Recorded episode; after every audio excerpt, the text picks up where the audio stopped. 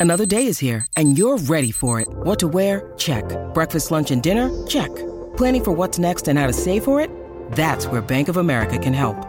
For your financial to-dos, Bank of America has experts ready to help get you closer to your goals.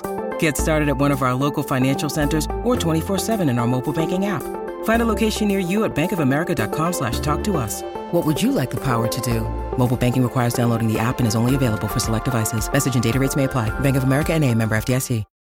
When you need mealtime inspiration, it's worth shopping Kroger, where you'll find over 30,000 mouthwatering choices that excite your inner foodie. And no matter what tasty choice you make, you'll enjoy our everyday low prices, plus extra ways to save, like digital coupons worth over $600 each week. You can also save up to $1 off per gallon at the pump with fuel points. More savings and more inspiring flavors make shopping Kroger worth it every time. Kroger, fresh for everyone. Fuel restrictions apply.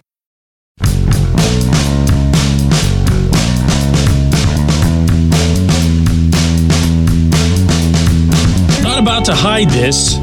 Not now. Not all winter long. Carlos Santana really needs to be brought back to Pittsburgh. Good morning to you. Good Thursday morning. I'm Dejan Kovacevic of DK Pittsburgh Sports, and this is Daily Shot of Pirates. It comes your way bright and early every weekday if you're into football and or hockey. I also offer daily shots of Steelers and Penguins in the same place that you found this. Santana was named a National League Gold Glove finalist for his defensive work at first base. That's cool. That's also very much deserved. Whether it's with your own eyes, whether it's from hearing people praise him, or whether it's from looking at the advanced metrics that showed he had 11 defensive runs saved at the position, more than anyone else, two more than anyone else. So there's at least a chance that he could win the gold glove itself, beating out Freddie Freeman from the Dodgers, Christian Walker from the Diamondbacks. Good for him. And if you want to dismiss it or you know, just forget that it even happens because he finished the season in Milwaukee. That's up to you. That stuff doesn't really matter uh, to anybody when it comes to individual awards. But Santana was a really good first baseman, on top of being pretty productive at the plate. Now, if you're one of those people who's stuck in 1975 and just keeps looking at batting average, you're not going to be impressed because he hit 240.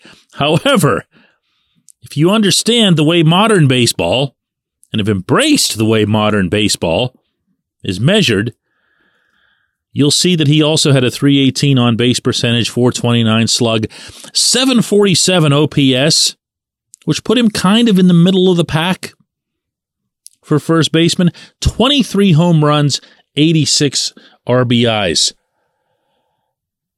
Almost evenly split between Pittsburgh and Milwaukee. American Family Field, the former Miller Park, is pretty hitter friendly. So it makes sense that he was able to hit 11 home runs up there in just two months. But he was hitting them here too, especially once he got going after a little bit of a slow start. And yeah, I know he's going to be 38 next April. And that's maybe the one thing that gives you the most pause because it, anybody who's getting to that age, the very next time you see them can be when they begin to fall off the cliff. And that's usually how it goes. It's not a slow, gradual decline. It's just an, oh no, he doesn't have it anymore. But when you look at the contract that Santana signed with the Pirates last winter. One year for 6.7 million. He was deemed by some publications over the course of the year as one of the best bargains in all of baseball at any position. So there's value to be had there too. And no, I don't care about saving Bob Nutting's money either. But that still matters because if you spend 6.7 million or whatever it is on first base, that's theoretically more of the overall pool that you can spend where you really need it, which is, of course, starting pitching. I'll take Santana at first base as my left handed option at first base. I'll take Jared Triolo moving around the infield. I'll take him at first base as my right handed option over there. That puts Triolo in some favorable circumstances.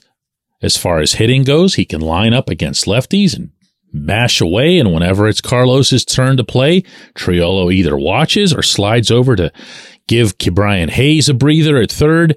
But you keep Triolo involved and you find out if that bat was real. That bat that we saw in September. That's not settling for second best at first base. It's just not.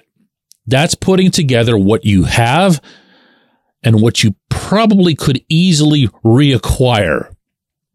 Now, I've not heard the Pirates' thoughts on bringing Santana back because that would involve tampering.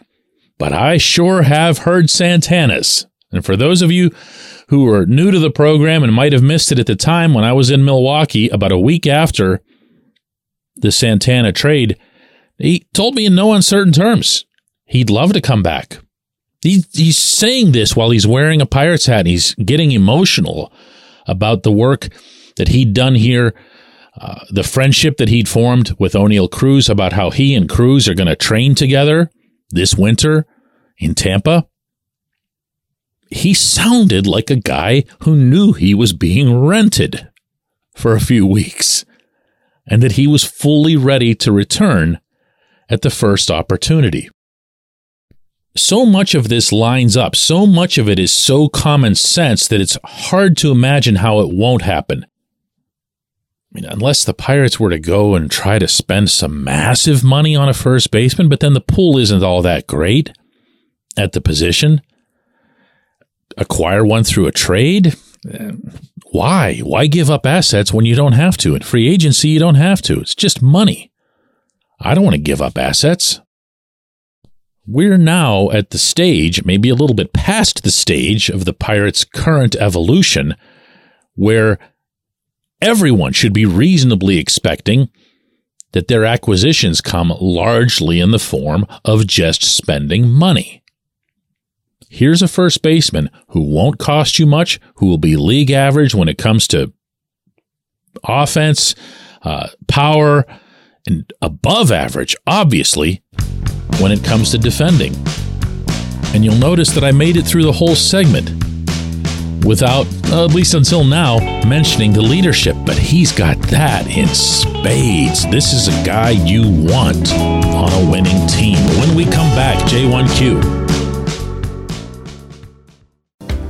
This portion of Daily Shot of Pirates is brought to you by our friends at North Shore Tavern, that's directly across Federal Street from PNC Park. It's home of Steak on a Stone, an eating experience, underscoring the word experience. The steak is brought to you partially cooked on an 800 degree stone, and you do the rest. It's a ton of fun, it's a great meal, and it's a baseball atmosphere like no other in Pittsburgh. North Shore Tavern, right across Federal Street from PNC Park. Your front door, your car, your bike, your computer, your gun.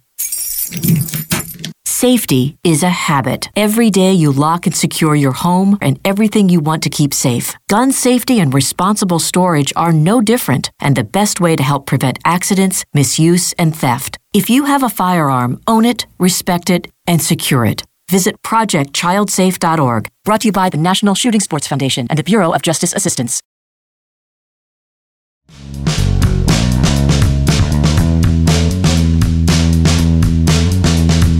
Today's J1Q comes from Pat, who begins DK, I love the daily shots. They keep me awake on a long drive home from work every day. You know, Pat, I gotta tell you, my ambition level in doing this show every day is to make sure that I don't put you to sleep. But, but let's digress here. Pat asks, when you started off on yesterday's episode and said, Guess how many pitchers have had Tommy John surgery in their career? I first thought about 15%, and then I thought I'll guess super high, and I said 25%. Wow, 35.3% floored me. And then I was listening and driving, and I began to think that a few years ago, maybe more than that, rotator cuff injuries were the big one to avoid. I'm sure they still occur, but more often than not, it's Tommy John. Do you think that Major League Baseball will expand rosters to keep more pitchers on a team to prevent overuse? Oh, everyone who pretends to have answers when it comes to pitching injuries is doing exactly that, Pat. They're pretending. I'm not going to do that. I have heard over the years, especially I would say over the past five, that there's a, a bit of an internal push for carrying more pitchers.